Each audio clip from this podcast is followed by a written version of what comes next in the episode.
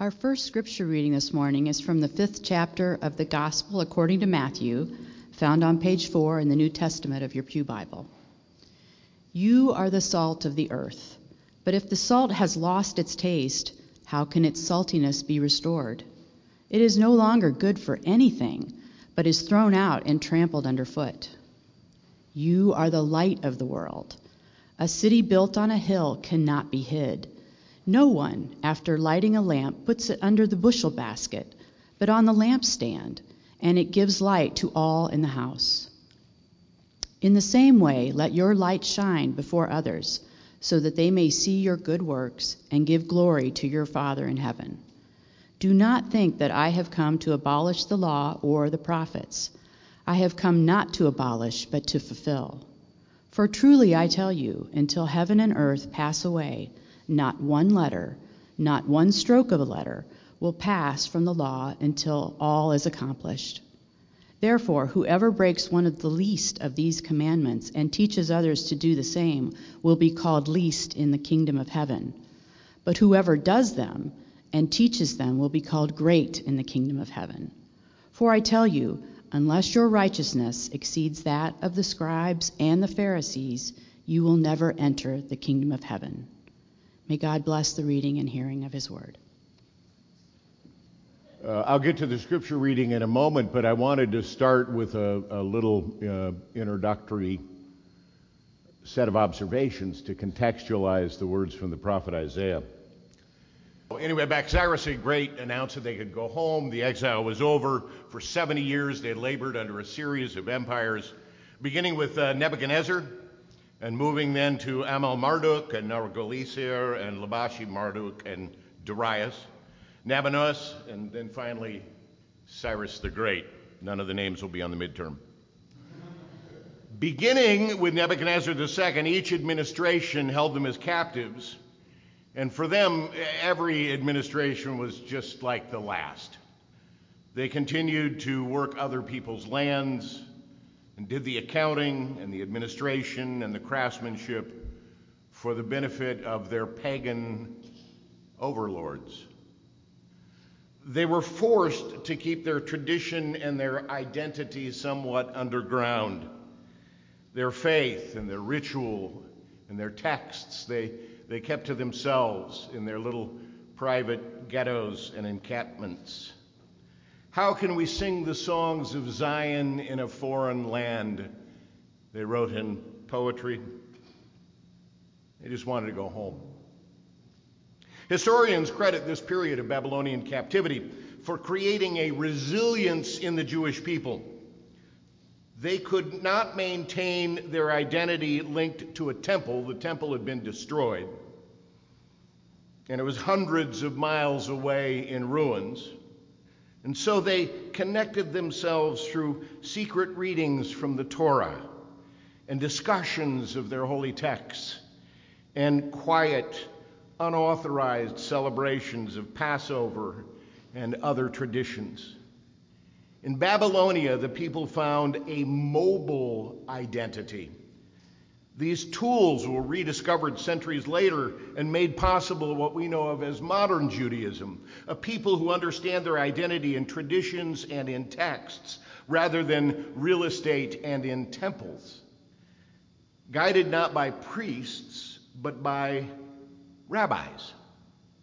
Were it not for the skills and rituals that had been honed during their Babylonian captivity, the Jewish people would have been completely assimilated out of existence when the temple was destroyed again in 70 AD. But within their history, they had a way of being God's people without necessarily having a promised land.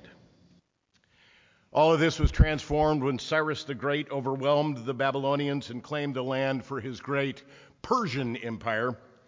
With Cyrus came new rules, new gods, and a liberal politics that not only permitted Judaism to return to Jerusalem, but also sent the returning exiles with protection and provisions to rebuild their city and their temple. Urban renewal had come to Jerusalem. Those who returned from exile, remember, were the scholars and the accountants and the master craftspeople the literati and the musicians, For 70 long years, while they were slaves, they served in other imperial courts. You remember the story of Daniel and Shadrach, Meshach, and Abednego bowing the knee and in the service of the school for Darius. Those who remained in Jerusalem were the descendants of the illiterate, the common laborers, who eked out a living without much order and with poor resources. But they too were descendants of Abraham, kin, you might say. But they were very different than those who were returning from captivity. The problem with urban renewal is always the people who are in the way. And so when Isaiah wrote the 58th chapter, he'd observed tragic divisions among the people. The exiles, full of their stories of victimization, found their captivity as something to renounce, and they were suddenly moving their deep sense of longing for Jerusalem into full restoration. But those who had been living there all along were not so keen on being revitalized, and they were treated quite shabbily by their returning kinsmen. They were, you might say, in the way of progress. And so Isaiah writes these words in the 58th chapter Shout out. Do not hold back. Lift up your voice like a trumpet. Announce to my people their rebellion, to the house of Jacob their sins. Yet day after day they seek me and delight to know my ways, as if they were a nation that practiced righteousness and did not forsake the ordinances of their God. They ask of me righteous judgment. They want God on their side. Why do we fast, but you do not see it? Why humble ourselves, but you do not notice us? Look, you serve your own interest on fast days and oppress all your workers. You fast only to quarrel and fight and strike with a wicked fist. Such fasting as you do today, I will not make your voice heard on high.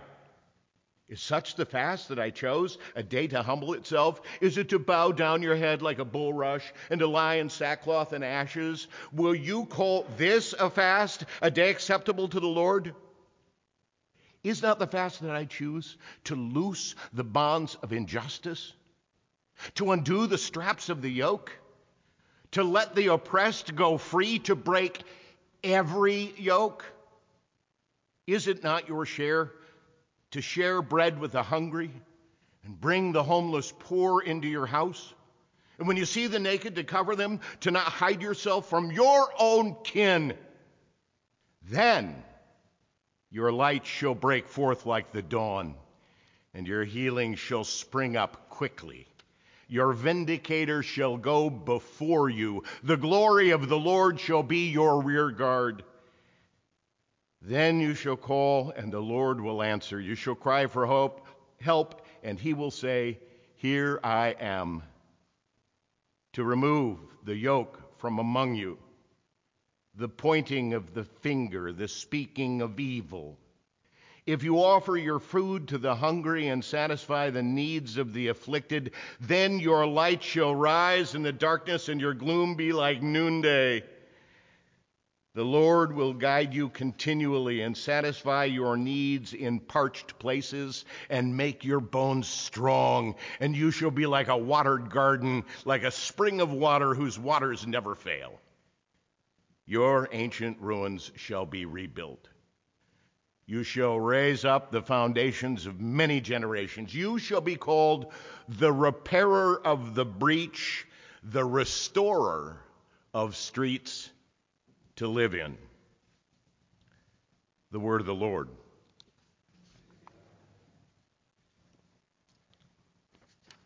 One of the great struggles with these prophetic passages is how do we negotiate an application?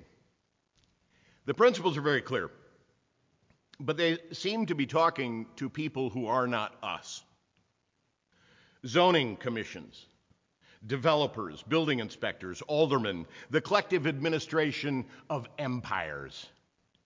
We've little control on how the proposed Obama, Obama, presidential library will affect the gentrification of the Woodlawn neighborhood and the likely displacement of many people who are poor. And so we can just shake our righteous head and say, What on earth are we to do?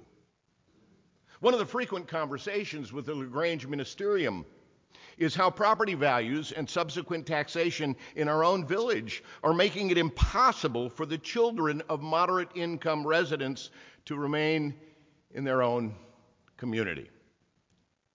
These are forces beyond our control, which explains why uh, Isaiah is so unglued in his introduction. He feels as helpless as do we when we see large forces oppress.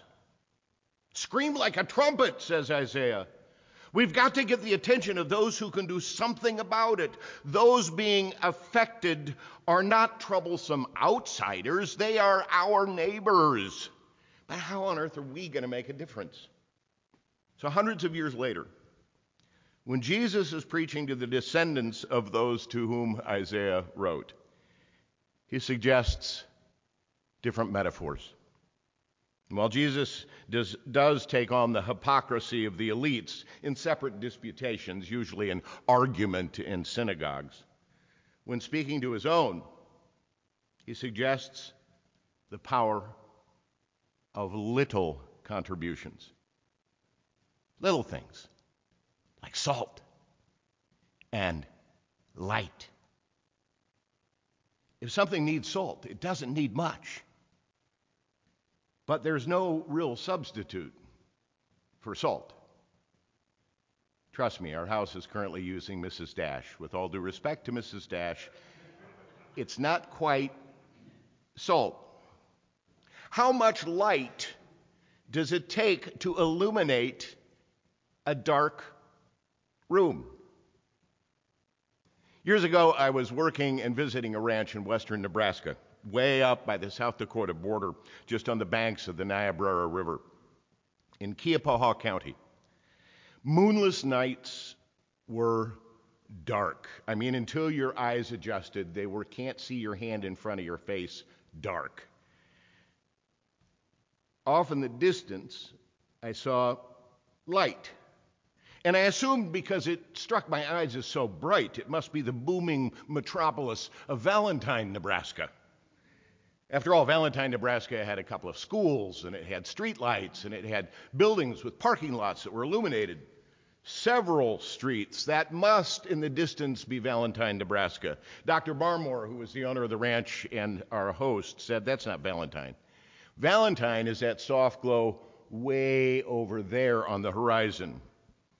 Well, where is the bright light coming from? He said, Oh, that's Bassett, Nebraska. Bassett, Nebraska two mercury vapor streetlights 17 miles away. And I thought it was a booming metropolis. Salt, light, little contributions making a big difference. What in your life needs to be salted? Where do you go where it would be helpful to show what light you have? Imagine the salt shaker trembling at a pot of stew, pretty sure that only a cup or so of salt would make no difference, unless you add the whole salt shaker. Just a shake or two, a pinch, and the entire stew is transformed. This is the season of Epiphany. The wise ones we celebrated coming and offering their gifts to the baby Jesus five whole weeks ago. But this period, this season, is a full season of celebration that marks not only those foreign potentates coming and seeing the Christ, but a whole series of lessons and songs and experience about the light coming into the world. It is a season of aha moments when the presence of Christ allows us to suddenly see the world as it truly is to savor the world changing power of God's love for that world.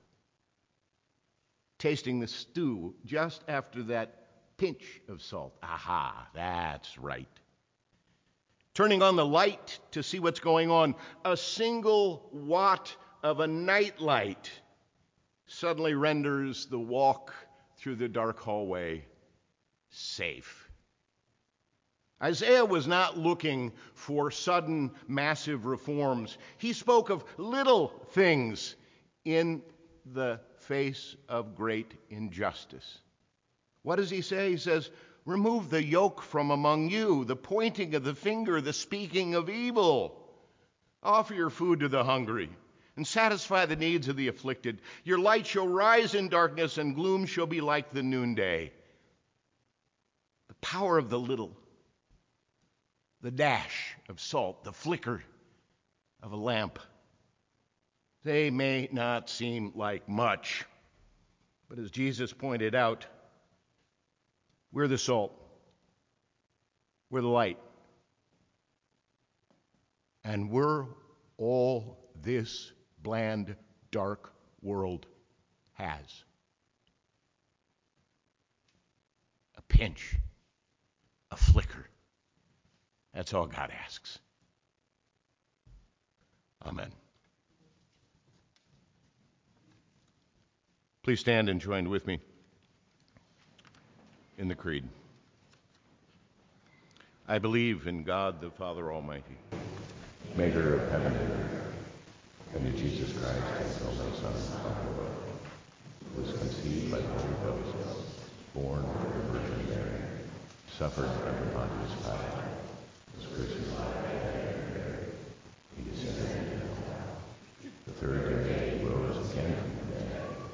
He ascended into heaven and sitteth on the right hand of God the Father Almighty. From thence he shall come to judge the quick and the dead.